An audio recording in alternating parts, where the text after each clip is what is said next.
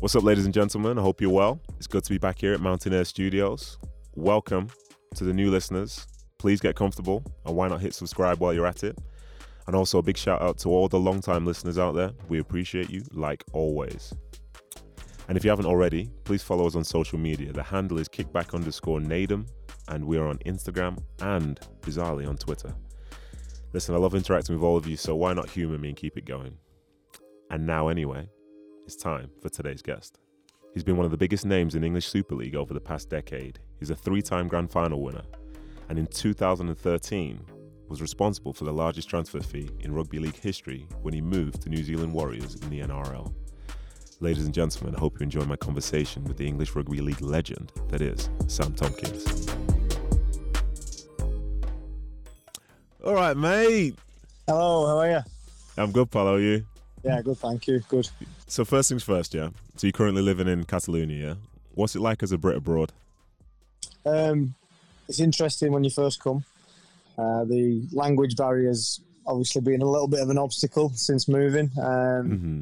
At the at the start, it's it's pretty daunting because you know I live in a little a little village outside of Perpignan, and it's quite a an elderly village, shall I say? You know, there's not a lot Yeah. of people about, and um, it seems that the the older the older residents around here don't take well to you speaking very poor French. So I had, had a few funny looks when I first moved, but um, it's it's really enjoyable, really good place to live. Um, Mm-hmm.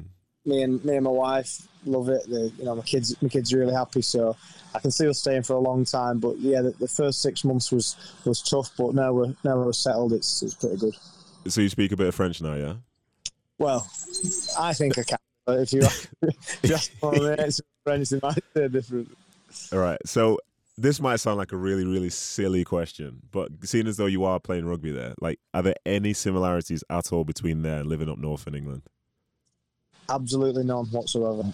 So that's what you like. The fact it's completely different. Yeah, well, I think twenty whatever, what, twenty six years in England was probably enough. Uh, yeah. it's it's completely different. But the good thing is, within five miles, there's probably about five Wiganers. Really. So we've got at the club, we've got uh, my brother Joel, who's Mm-hmm. from Wigan, Micky McIlorum. I played with him. For ten years. Um, Tom Davies from Wigan, Lewis Tierney. Um, we've even got Shaun Edwards, who's you know he's in his fifties. He's a he's a Wigan rugby league legend who actually coaches the French rugby union side. Okay. He was living in London. He was a Wales coach for a long time. Living in London, and he got the job to to be defence coach for Paris, uh, uh, based in Paris, is the the French national rugby union team. And one of the stipulations of his contract was he had to live in France. Um, and when he found out there was a load of guys that used to live in Wigan in the Mhm. he moved down here, and he actually lives further away from his office now than in London. Else in France if you can live down here with a load of a lot of lads from up north? Oh, that's nuts. So one thing anyway, seeing as though you've got just a t-shirt on, you don't have an umbrella and a rain jacket. It seems like the weather's a bit different then. Yeah, it is. It's um, that's another thing that my ginger skin took a bit of adapting. it's it's crazy, you know, because you, you, you're pretty much guaranteed summer is hot every single day in the 30s. yeah. Uh, so yeah, that is something I wasn't used to, um, but Thoroughly enjoyed. Like I, when I lived in New Zealand for a couple of years playing there, and I thought that was brilliant. But you know, you still got the rain there. Where here, you don't even get that. It's just Yeah, It's- that must be nice. What was, what's what would you say the hardest thing was about adjusting in the early days? Um, I think it, it's probably the the connections amongst the players in the team. Yeah. Uh, you know, you know how it is when you're in a team. You, communication's a huge, huge part of it. Um, but a lot gets lost in translation, sort of in the in the heat of a game or like in in intense training session. If you sat around having a coffee, you know, you can all sort of understand each other. And a lot of the a lot of the uh, guys here speak pretty good English, so that's helpful for us. And we all speak a bit of French, but in the heat of a game, you know, if you're trying to shout to somebody 20 metres away, um, a lot can get lost in translation. So that was probably the most difficult thing, um, adjusting wise. Right. So, I want to talk about your journey to this point, yeah.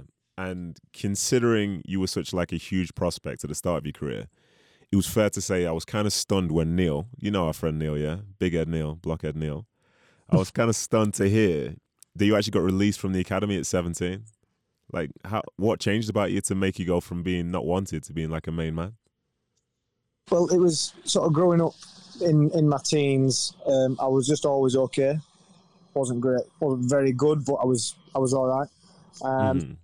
Obviously, through your teens, young lads develop at different different stages, and I was one of the guys that I was. Puberty seemed like a lifetime away.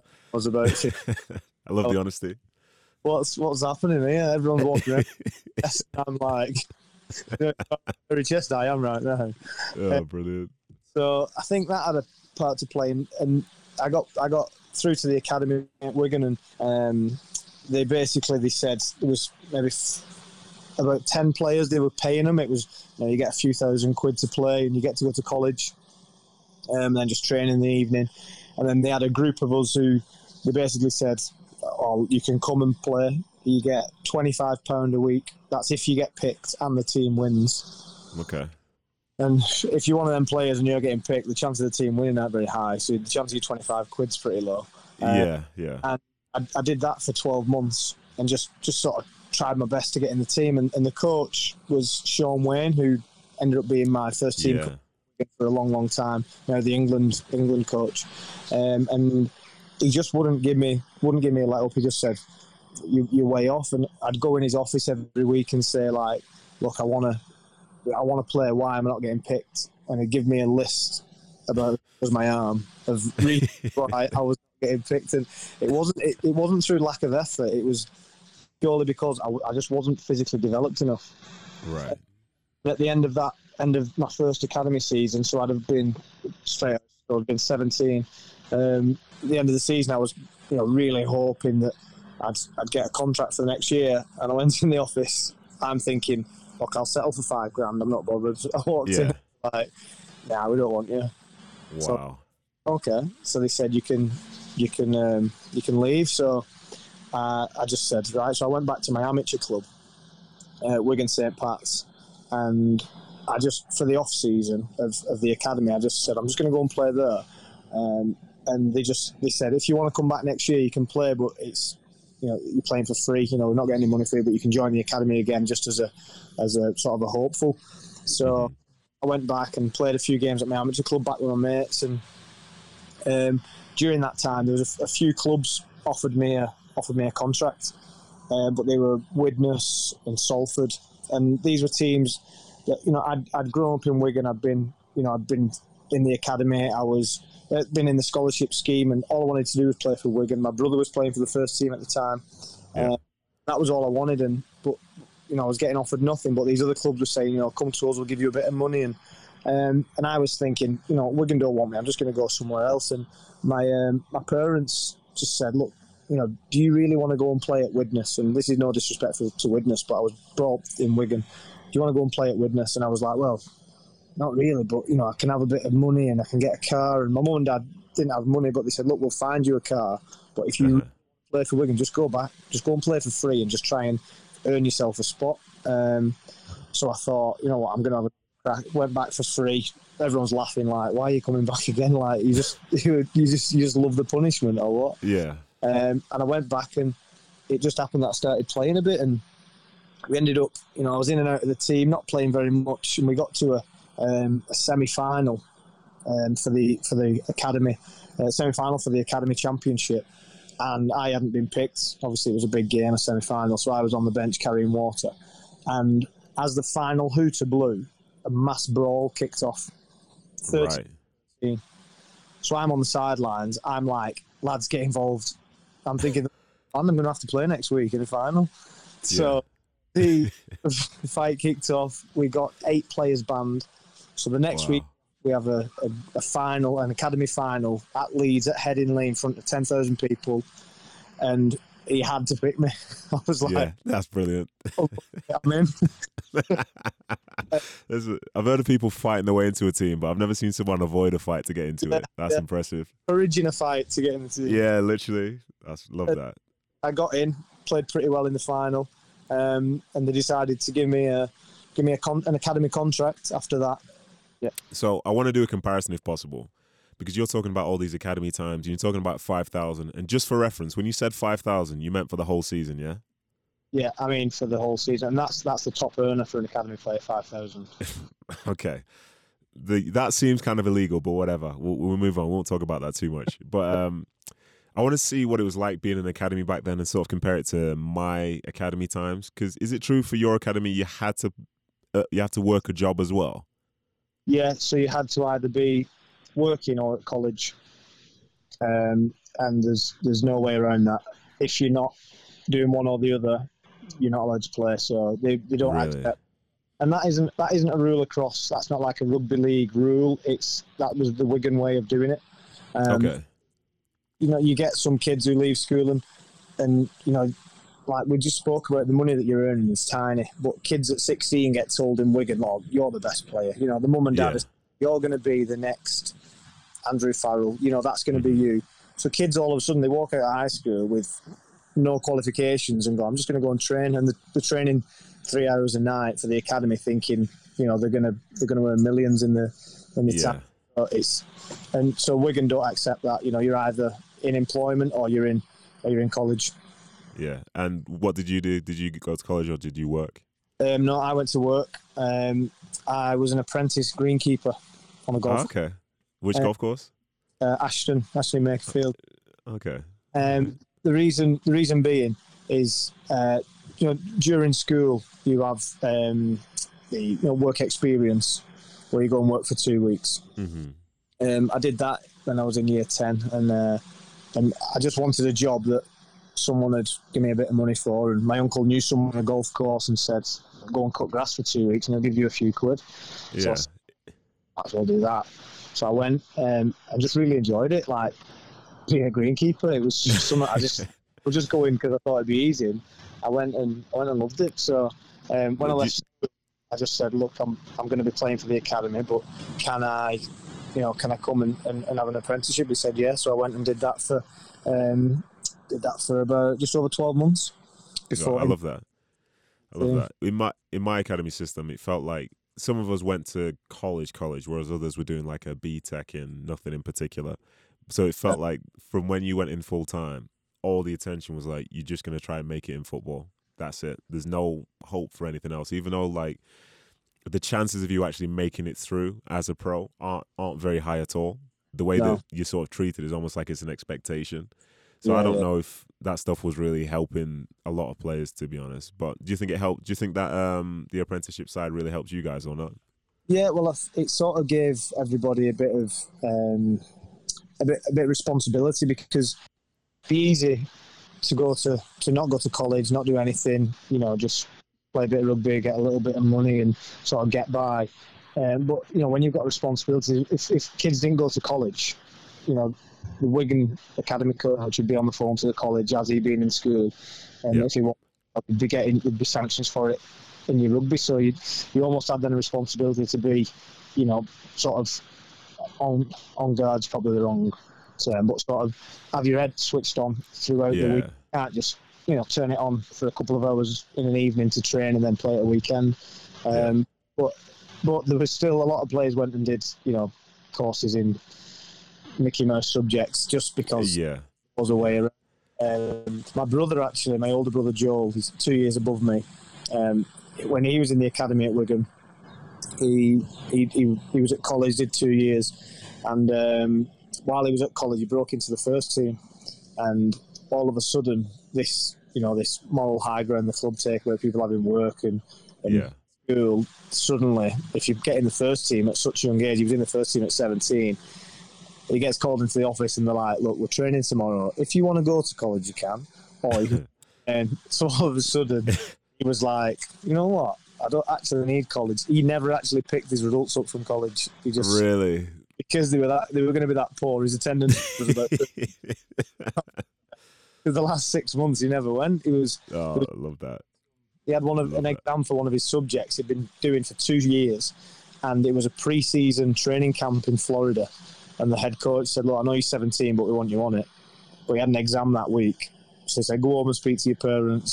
so he went back, sat down in front of my parents. My mum was like, "Look, you've been to college for two years," and my dad was like, Can I interrupt? You're going to Florida. Uh, uh, and he, he went and you know it worked out well for him but you know not everybody's that lucky some kids get in get a couple of games and then um, you know they've, they've got nothing to fall back on if they haven't done the right thing yeah. So um, you make it into the first team. Then you're still relatively young. What would you say the the biggest differences were in terms of stepping up from being in an academy situation to being in like a first team one?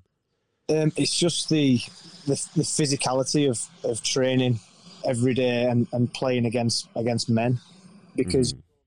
you know when you're, you're 18 and you're playing against a big 18 year old yeah they're big and they're strong but when you're playing a big 32 year old it's a different ball game uh, obviously smaller guys are getting spotted up by bigger guys and yeah, you suddenly learn that academy was pretty easy yeah, yeah. I bet. I bet. I had false a false um, introduction to first team because my, my debut was in the Challenge Cup. So, um, for anyone who doesn't know, the Challenge Cup is it's a knockout competition, but it's through every league of rugby league. In so from every division, all get put in one hat. So we drew Wigan drew against Whitehaven that were at the bottom of the league below Super League. So that's why I got my debut, and we won 108 points to 10 okay, close one then. that was my introduction to first team. So my mates were like, "How good's this? You've got in the first team." Like, yeah, I can't believe it. That's brilliant. Was that the game where you scored five? Yeah, yeah, yeah, yeah. I got It's e- e- easy as that. Eh? well. Easy as that. Quickly realised it wasn't quite that easy when you played against Super League teams. Did you um did you ever ever have any self doubt at the beginning, or did you always believe that you you were supposed to be there? Uh, no, I had massive self doubt, probably from um, you know years of in the academy not being quite good enough. Um, and so when I got when I got thrown into the, the first team at Wigan, it was I, I always I always felt I always sort of feared that it was going to end at any point. Right. Which looking back now is probably a bit of an irrational fear, but I- I was thinking like I'd play and I was playing well. You know, as soon as I got in the team, I just we had a really good team at the time, a lot of good players, a lot of young players that I already knew and, and played pretty well with. So I I sort of I was thinking, yeah, but after this season, like something happens, they'll they'll sign it, they'll sign a big overseas name, and and they had, I had that self doubt for quite a while, um, really. And I think some of that was it was that, that sort of fear of things finishing and because a lot I, you know I've got lots and lots of friends and and Neil vouched for this that you know we came to the academy they played five Super League games or ten maybe and then yeah. something happens or they get a knock and they just get sort of pushed back down the ladder because there's a lot of young kids who are really good rugby players who want to push for that spot so I think my fear of that happening probably pushed me on and, and sort of have made me made me a little bit more hungry once I was in hmm Yeah, I respect that. Like it a lot.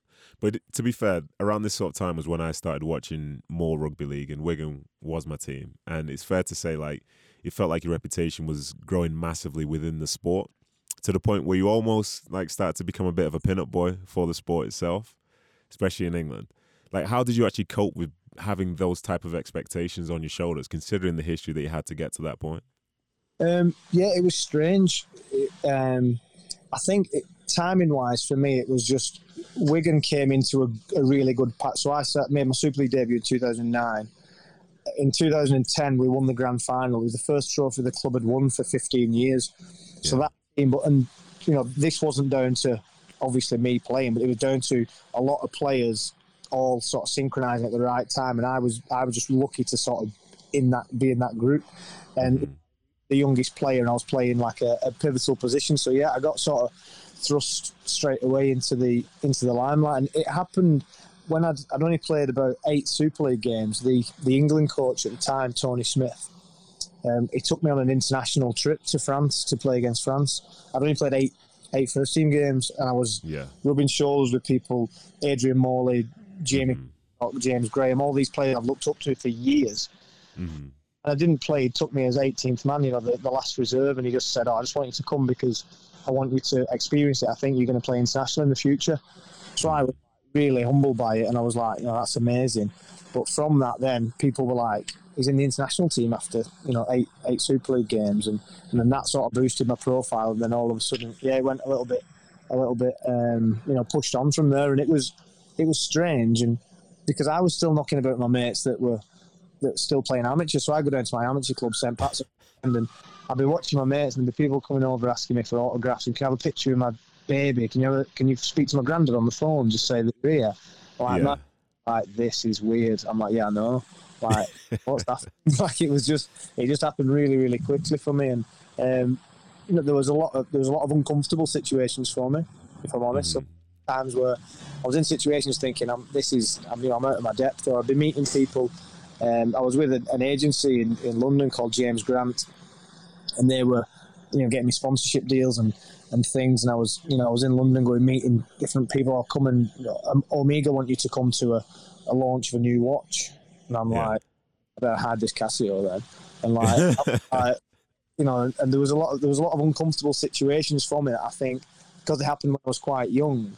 I think it, it made me then, as I got a bit older, I could handle things a little bit better. And things such as, um, you know, working in the media, that's something that I, I really want to do when I finish playing, uh, which I do a bit of now for, with Sky Sports. But, you know, Sky Sports gave me a, my own section on one of the shows when I was pretty young. And, you know, just having to do that, which was really uncomfortable, it meant that by the time I was sort of 22, 23, I'd had the experience that people were only getting at the back end of the careers, which yeah. It gave me confidence to know that I could I could be in those situations and hold my own all the time. Do you know what's, what's really interesting is you mentioned James Grant, and I was with James Grant for a, for a long time. But interestingly, I guess I must have been in a different part of the building because they never told me about this Omega deal and all that stuff. Oh, Is that only for people? Is that people for the at the top or what? make sure if you speak to Nathan, don't mention me. Yeah. There's a, uh, we're in two different worlds completely. But around so shortly after you played, then uh, you started playing. So this is 2009. 2011 comes, and then I'm seeing you playing for the Barbarians. Like, obviously, I know that you've probably been asked this question so many times, but like, how did that actually come about to play for a team in a different code that's such a special team? It was it was completely out of the blue. Um, the end of 2011, I was playing for England, and we um, we played Australia and New Zealand, and we had a we had a Four Nations final against Australia um, at Leeds, at Elland Road, and um, after the game, my, my agent called me, and we were all. It was our last, you know, it was the final, and so after the game, we're all out having a few beers. I'm in a pub, and my agent keeps calling me. I was like, I thought he'd just be saying, you know, like, well done on the season, you know, a Yeah. bit of a conversation. So I brushed his call, and then he, the ring is pretty urgent. So I was like, Yeah. Can't be good. I thought I've done something wrong here. He's saying it's urgent. Mhm. Uh, I called him and he said, it's a bit weird, but the Barbarians have been in touch. They want you to play next week. I'm like, what do you mean? He says, oh, Barbarians want you to play next week. They're playing Australia next Saturday. So I'd played Australia Rugby League on the Saturday, and Yeah. the Saturday was Australian Rugby Union. The Wallabies are playing against um, the Barbarians. They want you to play. So I was like, right. So what happens? He said, if you want to do it, a car will come and pick you up in the morning from your hotel in Leeds and drive you down um, to London. You stay on Park Lane. I said, so I was like, I'd had a few beers. I was like, yeah, do it. Tell them. I woke up in the morning, a little bit hungover, and this car's waiting for me. This car picked me up, drove me down to London, just went to this hotel. I was like, I walked in, and at this point, I hadn't watched any rugby union. Like, growing Right. in Wigan, there's no rugby union around Yeah. that. There's sales patch, but they're not very big. Um, in you know where I'm from, and I'd watched bits of it, and you know I followed a couple of players who were like um, ex rugby league players that were playing union. I'd just checked what they were doing, Chris Ashton, people like that. I didn't didn't watch it, and um, so I turned up. I got I went to this hotel, and they were like, "Oh, the, here's your room key. Um, there's a meeting for you in such a suite at five o'clock." This was about three o'clock, so I got I had about two hours. So I just started walking around the hotel, having a look, and these rugby union guys were walking past.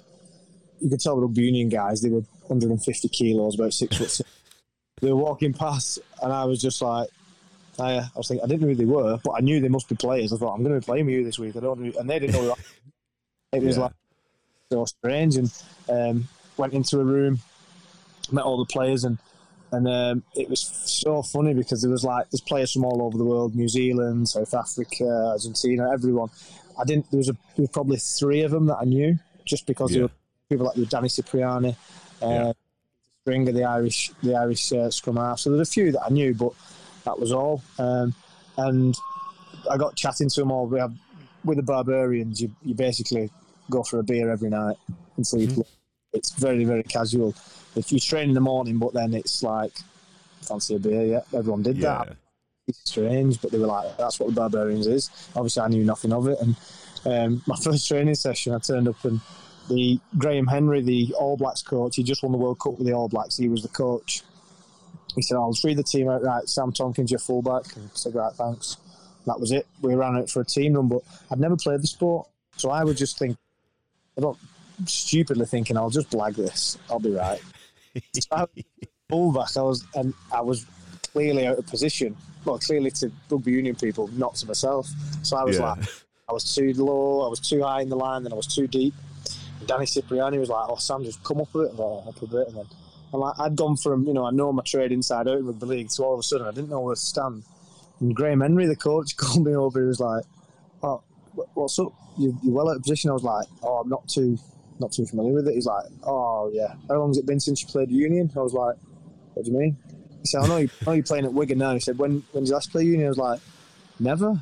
He goes, he goes, what about in school? Like, how long was it you were in school? I was like, yeah, they don't have rugby union in my school in Wigan, mate. He was like, you've never, I've never played rugby union. I said, I've only ever watched one game. He said, he said, so what the f- are you doing here? I said, I don't know. I said, I I just turned up. He's like, all right. He said, what are we going to do then? I said, I don't know. I don't know where I'm going to be standing. Never mind what we're going to do. he said, well, I've been told you've got to be on the pitch, so you'll have to go on the wing. So there's some poor guy on the I don't know who it was, some Argentinian bloke. They just said, sorry, mate, you're out. You've got this fella coming on. Was on the wing, and they were like, it's a much easier place to play, and, and it was. But yeah. all week, That's- the night before the game, um, Peter Stringer, who's now a good friend from, from meeting him there, um, we'd, had- we'd, had, we'd all had our, our evening meal, and he was like, right, lads, get your heads down and get ready for the game tomorrow. And he just grabbed me and said, do you want to come and watch a bit of video on my laptop? Just, just to help you out. I was like, yeah, yeah, yeah. Got, we got into the hotel room. He was like, right, mate, I'm going to give you a few keys here because you're going to. He'd been watching me just just around the rugby field for five days, and he was. You I'm had enough. He got his laptop out and he was showing me this is a line out. This is where you're going to stand. I was like, okay, right. Literally had a crash course in where to stand. Um, the Oh, night man. it was it was bizarre. That's brilliant. Did you enjoy it though? Oh yeah, absolutely loved it. We lost um, fifty points to five, but No, that's not true. That's not true. That's not true because you scored to make it 11 or something. So it was like 70 11 or something like that. Oh, is that what it was? Oh, it might have been fifty points five when I scored. Yeah, Oh, sorry. Yeah, okay. Just against Australia. No problem. That's Twickenham, was it? Yeah. yeah, yeah, it was actually the best bit of it. Mates came from Wigan, and um, Nike had kindly given him a box at the game. And uh, after the game, one of them phoned me like, "Oh, how mad was that?" I was like, "Yeah, yeah, yeah." So I'm just glad I scored at the end. They went, "Oh, did you score?" I was like, "What were you doing?" They were like, "Oh, nah, it was getting boring. We got off and caught the train back." So all my mates travelled down from Wigan. They didn't even stay to the end. oh, that's brilliant. That's was- brilliant. So it's fair to say then that you never you never considered switching codes because I saw people who came up around the same sort of time as you, like a Kyle Eastmond, you know, Yeah. similar positions. Like he made the change. Did you never consider that then? Yeah, I did actually. I very nearly nearly went um, at the the start of 2011, so sort of ten months before the Barbarians game. Um, I had a meeting with Saracens, um, and they they were keen to sign me. And during my negotiations, they said, "Oh, look, your brother's at Wigan as well. Do you think he'd be keen?" So I spoke to my brother Paul and said, you know, "Would you want to?" So I'll have the meeting, and we ended up agreeing we'd both go to Saracens, and um, the Wigan owner Ian Lenagan, um, he's quite a shrewd businessman. Said, "Okay, well, there's a, there's a, there's a buyout fee. You have to be bought out your contract." And he put my fee at three times the amount was Joel's was. Right. Saracens just said, "You know what? We'll just take your brother." Right. Okay. Saracens and Joel went and played. it. Joel went down to lived in St Albans, played there for three years, and Wigan instead instead said, "Look, we want you to stay. We'll give you a five year deal, um, a new contract." Um, so that was the that was the closest I got. Would you would you agree in saying that union is a bigger sport in the UK? Yeah, yeah, yeah, much bigger. Right. Well, firstly, then, which do you think is actually a better watch? Um, rugby league. Yeah, but so why why isn't the audience bigger then? Um, I think it's just where it's based. You know, it's it's the M62 Corridor Rugby League, and and it's Yeah. played a different set of people that grow up playing rugby union. Um, down south, it's all rugby union. You know, that's where all the big sponsors are. That's where you know the, the crowds are, generated through you know massive you know TV deals and things. And international rugby union's brilliant, but you get a lot of a lot of poor um, club games. But you know the, the international game's so big that it, it Mm. fans throughout the year, and I think that's the, the main difference is basically just where it is where it is played. Yeah. Um, do you think rugby league will ever catch up, or is it just the case of it's just going to be two separate things altogether? I think it'll always be separate, and I think there'll always be that divide. Um, I'm, I'm amazed at you know I enjoy rugby union, watching rugby union, and and um, I'm amazed at how many people are, are either 100% rugby league or 100% rugby union because there is Yeah. similar sport clearly. Um, Yeah.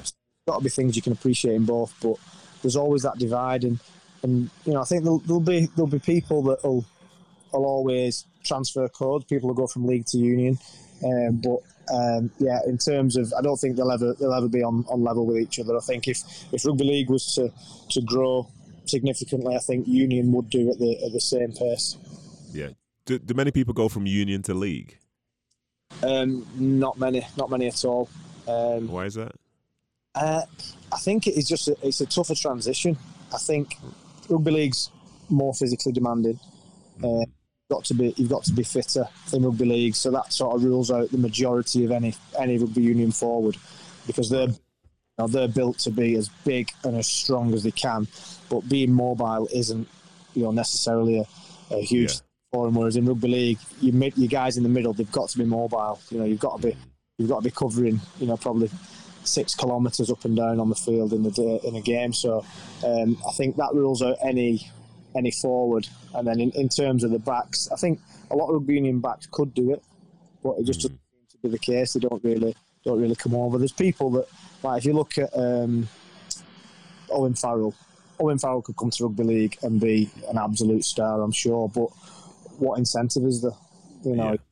you know, he's such a such a big name in, in such a, a big club, playing England, playing for England. You know, a hundred times. You know, you, there's not a huge incentive to come the other way either. Yeah, I see that.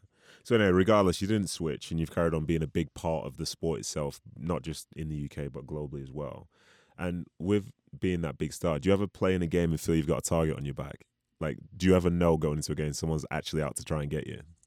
Yeah, when I was a bit younger, it was. I got it. Um, yeah, I got it a lot. It's usually by older players who are, you know, late twenties, early thirties that are like, "Who's this twenty-year-old?" You know, sort of getting headlines, and, and you do get some, and it just you get some bitterness from older players. You know, not Yeah. a lot. It, it definitely it definitely happens, but I think as I get a bit older now, you you only get targeted because you know I, I play a key position at fullback, but. I don't think it's a personal thing. Whereas when I was younger, it was certainly personal. Hundred percent, yeah. To be fair, fair play to you all because I don't know many people in my sport that could take a hit and get back up. You know, let alone like receive a kickoff and just just run into a wall of the opposition. Because most of the people I play with, like they struggle to get up. You know, if they stub their toe and things like that. Not saying everybody's soft, but we're built a bit different. You know, we're a bit more a bit more fragile, you could say. probably from just years of it. I've got like friends who don't play or family, and they're like, "That must have hurt." And I think, well, like I've been playing since I was six years old, so you probably just get used to it, you know. You, and it I just don't know, man. I don't know. When I'm oh. seeing the forwards like just charge each other and someone's neck just whip, whips back, there's no sound like the sound of two men just colliding on a field. I've been playing for I don't know how many years, and every if two middles hit well, I'm just like that at the back. That not for me. That's like forward. Like yeah, I've had there's- some bad hits, but nothing like you know two blokes, 120 kilos, running as fast as they can into each other with no padding. It's it is we are stupid. Yeah, that's insane. That's insane. Who would you say the toughest player is you've play, you've come up against? toughest I've played against. Um, that's tough because obviously, you know, there's different reasons for being tough. I'd say Adrian Morley. Yeah, Um, was, was he at Warrington or am I thinking of someone else? yeah, yeah, he was at Warrington. He um, he was at Leeds as a youngster. Went over to Sydney Roosters, played at Sydney, and then came back to Warrington. He's a Salford lad. Um, he's very very tough bloke, and you, you sort of when you, you play against people or watch people, you, you sort of you pick who you think is, is tough. But once you once you play alongside somebody, I think is when you get a true um, sort of a true bearing on if someone's tough because there's times in a rugby league game where you can hide a little bit. Yeah. You know, pinned on your own try line, and they've got 13 blokes stood in front of you ready to absolutely, you know, destroy you. There's not a, there's not every player that'll say, "I'll take the ball this time." Um, Adrian Morley was one of those, and um, I, wa- I looked up to Moz for years playing as a kid. You know, like we'd be at school, like, nah, I'm, I'm Adrian Morley today, and you'd be, you know, and then I was playing with him, and yeah, I'd say say Moz is tough, and probably current the most the toughest current player probably James Roby at St Helens, the nine.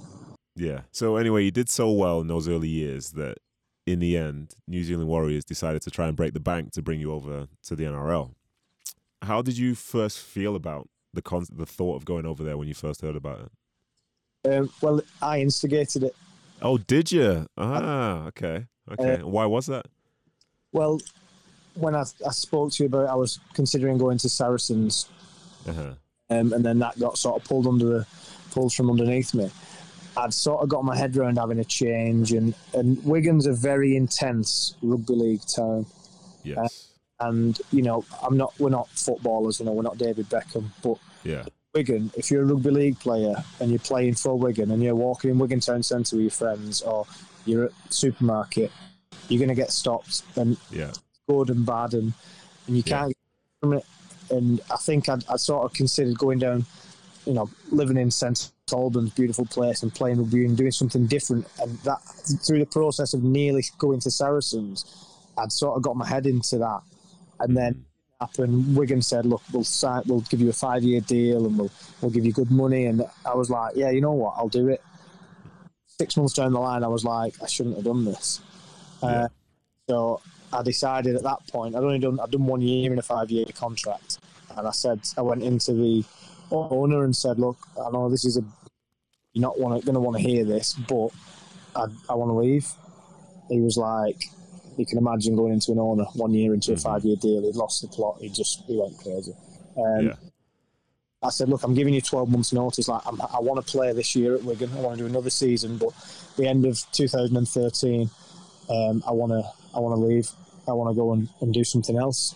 Um, and I want to go to I want to go to the NRL and, and go and play in, in Australia. So um, uh, my agent got on the phone and over over the next few months by sort of this was this was December time and by sort of April May it was done and dusted. I'd, I'd agreed to go to the New Zealand Warriors for three years. Okay. And when you got over there, how did you find the league? Yeah, it's very very tough.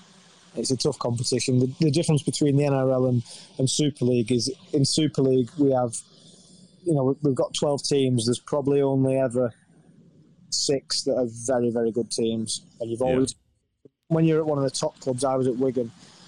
There'd be weeks where you go, look, we're playing against Hull Kingston Rovers, who we're going to beat, and you'd rest players, and and you know that was that's what you can do in Super League.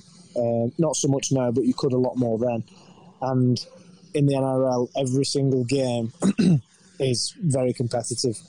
hmm Every week's a big game, and and I'd gone from I'd gone from playing at Wigan at the top of the league. We just when I left 2013, we won the Challenge Cup and the Grand Final. Like off the, we were the, we were the best team in the comp by a mile, and I'd gone to sign for New Zealand Warriors, that were a team that had finished 10th and 11th. Um, Right. in the NRL, you get teams that finish bottom and the next year finish top. You know, so I Yeah. knew that wasn't an issue. Um, but um, so when I went, I- I realised straight away that it's a very, very tough competition. Yeah. And how did you find the new lifestyle? Um, I loved living in New Zealand. I lived in Auckland, and it's uh, it's amazing. Wanted to go back every year since I left on holiday, Right. but my wife keeps getting pregnant, so can- She keeps getting pregnant. It's got nothing to do with you, no? not my choice. but the um, yeah, so it's it's a it's a brilliant city, and and the you know, once you, once I got there, I, I really, uh, you know, I, I'd only ever lived in, in one place, and I was used to Wigan life, and when I went to New Zealand, it was like it was so different, and Yeah. different culture, different people, different environment, different atmosphere everywhere you go.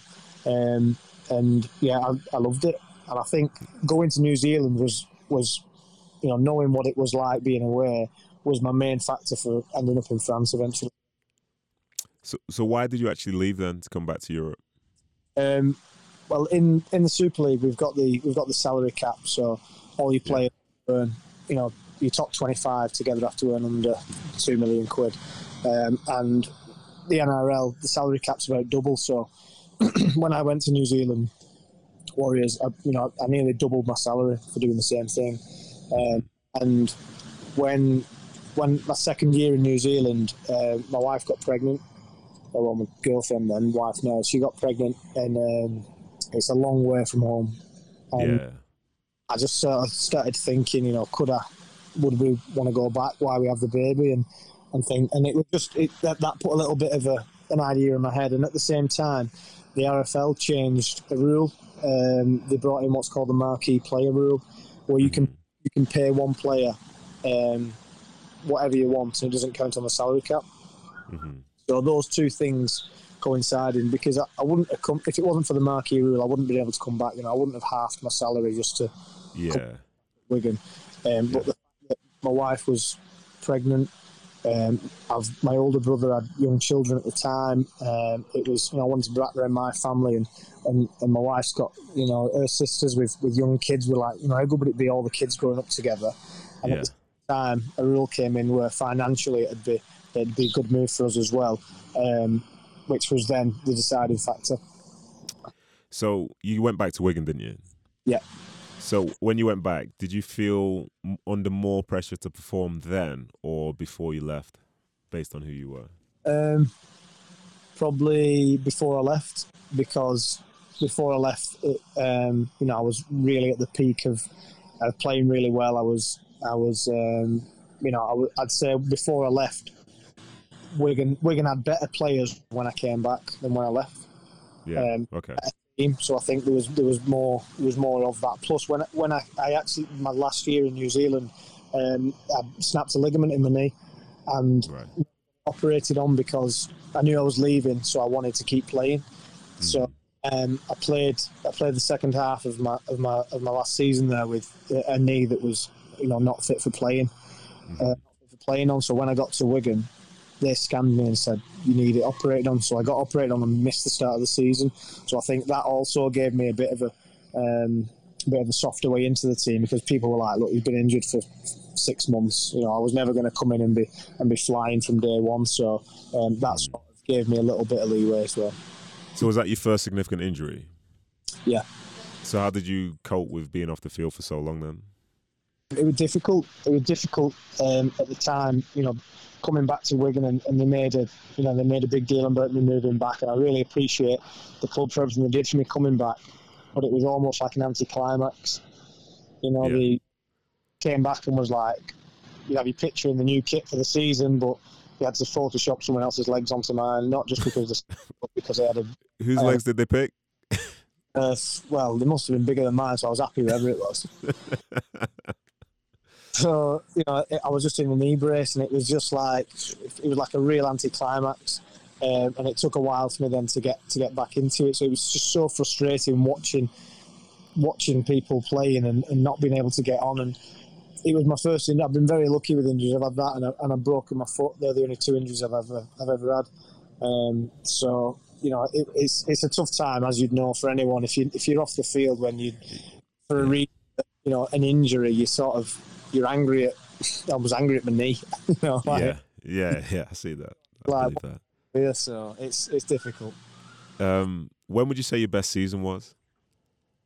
Uh, best season, probably 2000, and- 2011 or 2012. Um, why?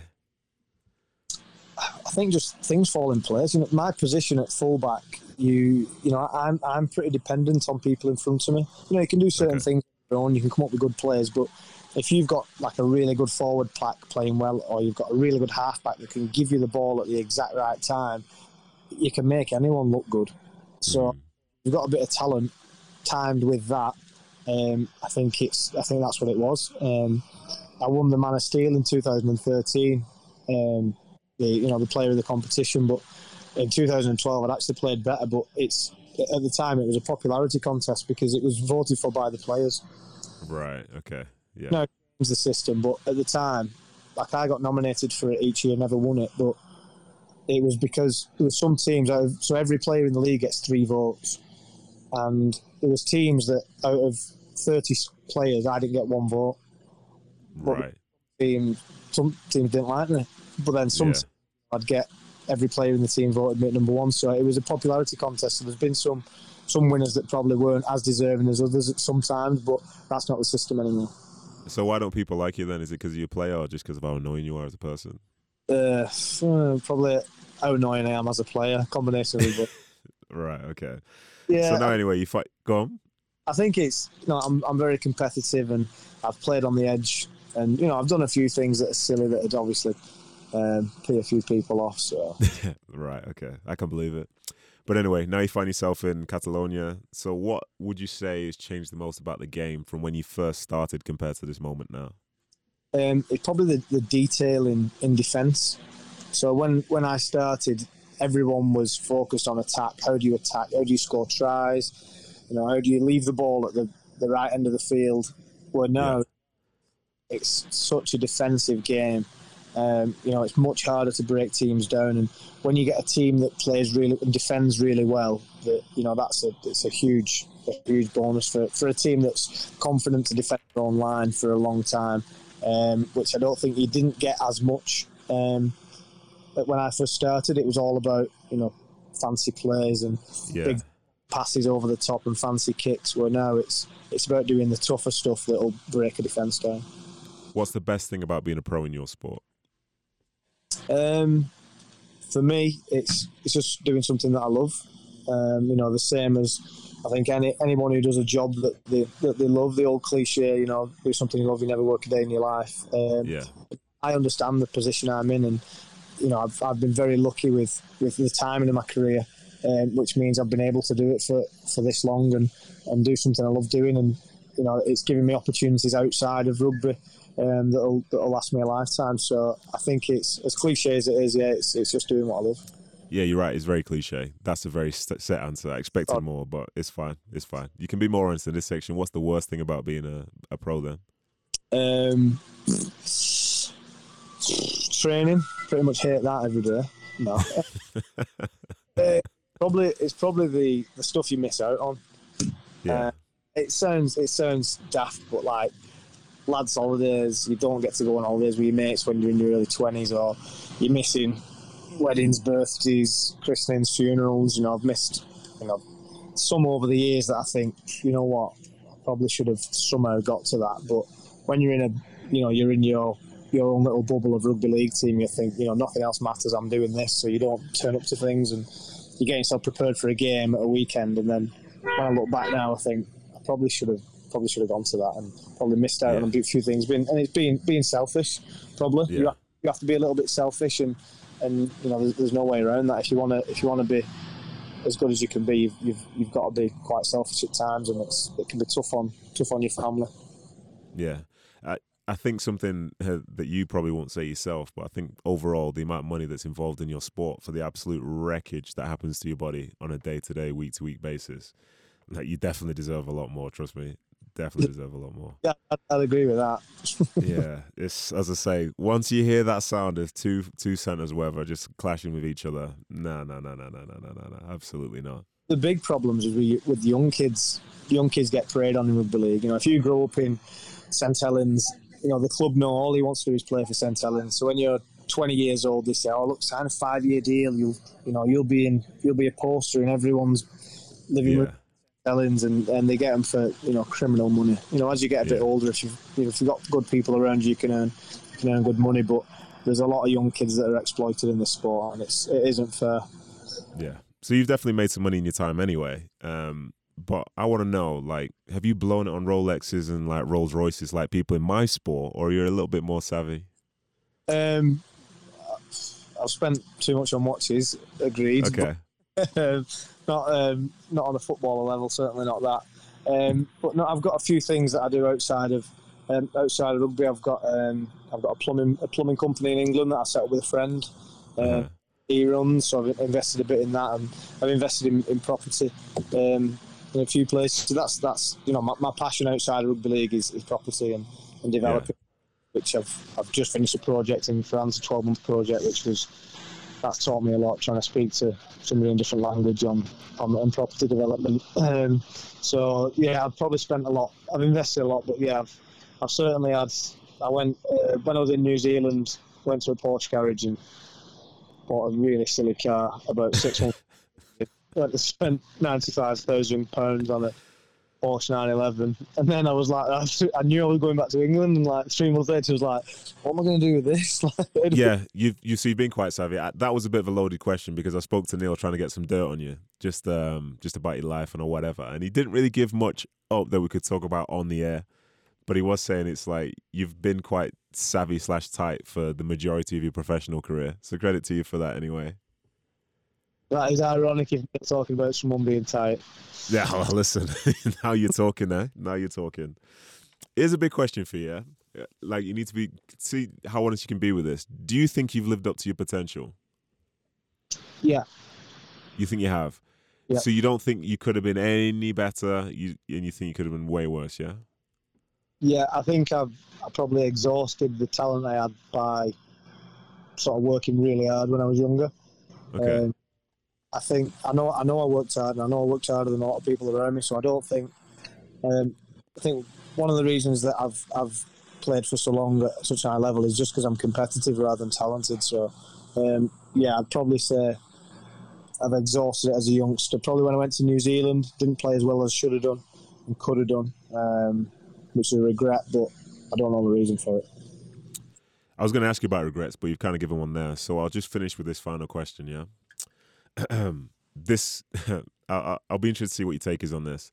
So if you assume that everybody in your team knows how to play football, and everyone in my team knows how to play rugby, if we had to do a full squad swap, which team would have a better season,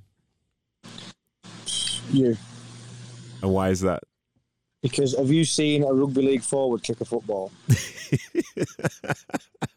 honest weekend. Last week we'd had a we'd we had a, a bit of a longer turnaround and the coaches we went out on the field we just had like a flush session bit of skills and they split us up into four teams said we're going to have a football competition on the pitch. So we, Yeah. got, we made football nets and they split us up into the french lads the english lads the aussies and kiwis and then the rest i can't remember who they were.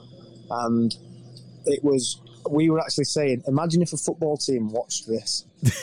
Can't, can't believe that some the amount of players that we- we're playing a sport which, which you have to have a certain level of coordination.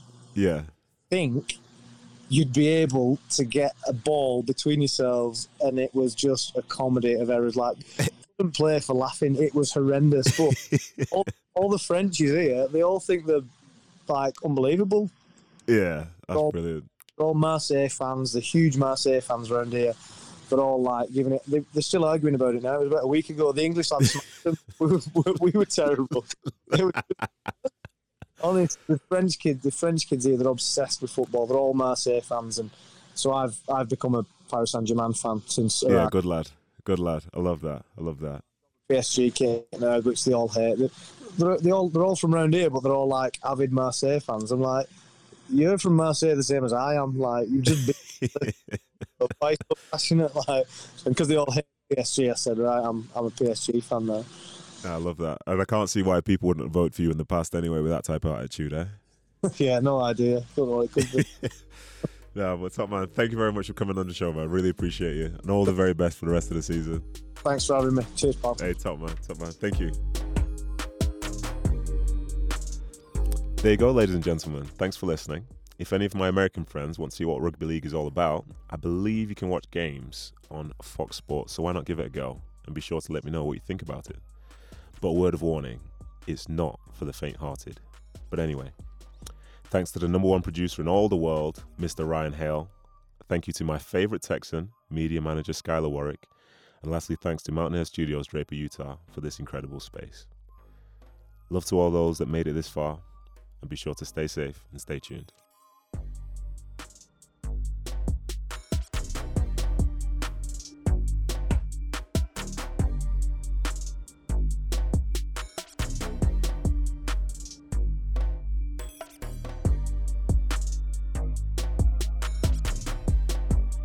There you go, ladies and gentlemen. Thanks for listening. If any of my American friends want to see what rugby league is all about, I believe you can watch it. Ugh, like this is episode 52, and I don't know how to read anymore.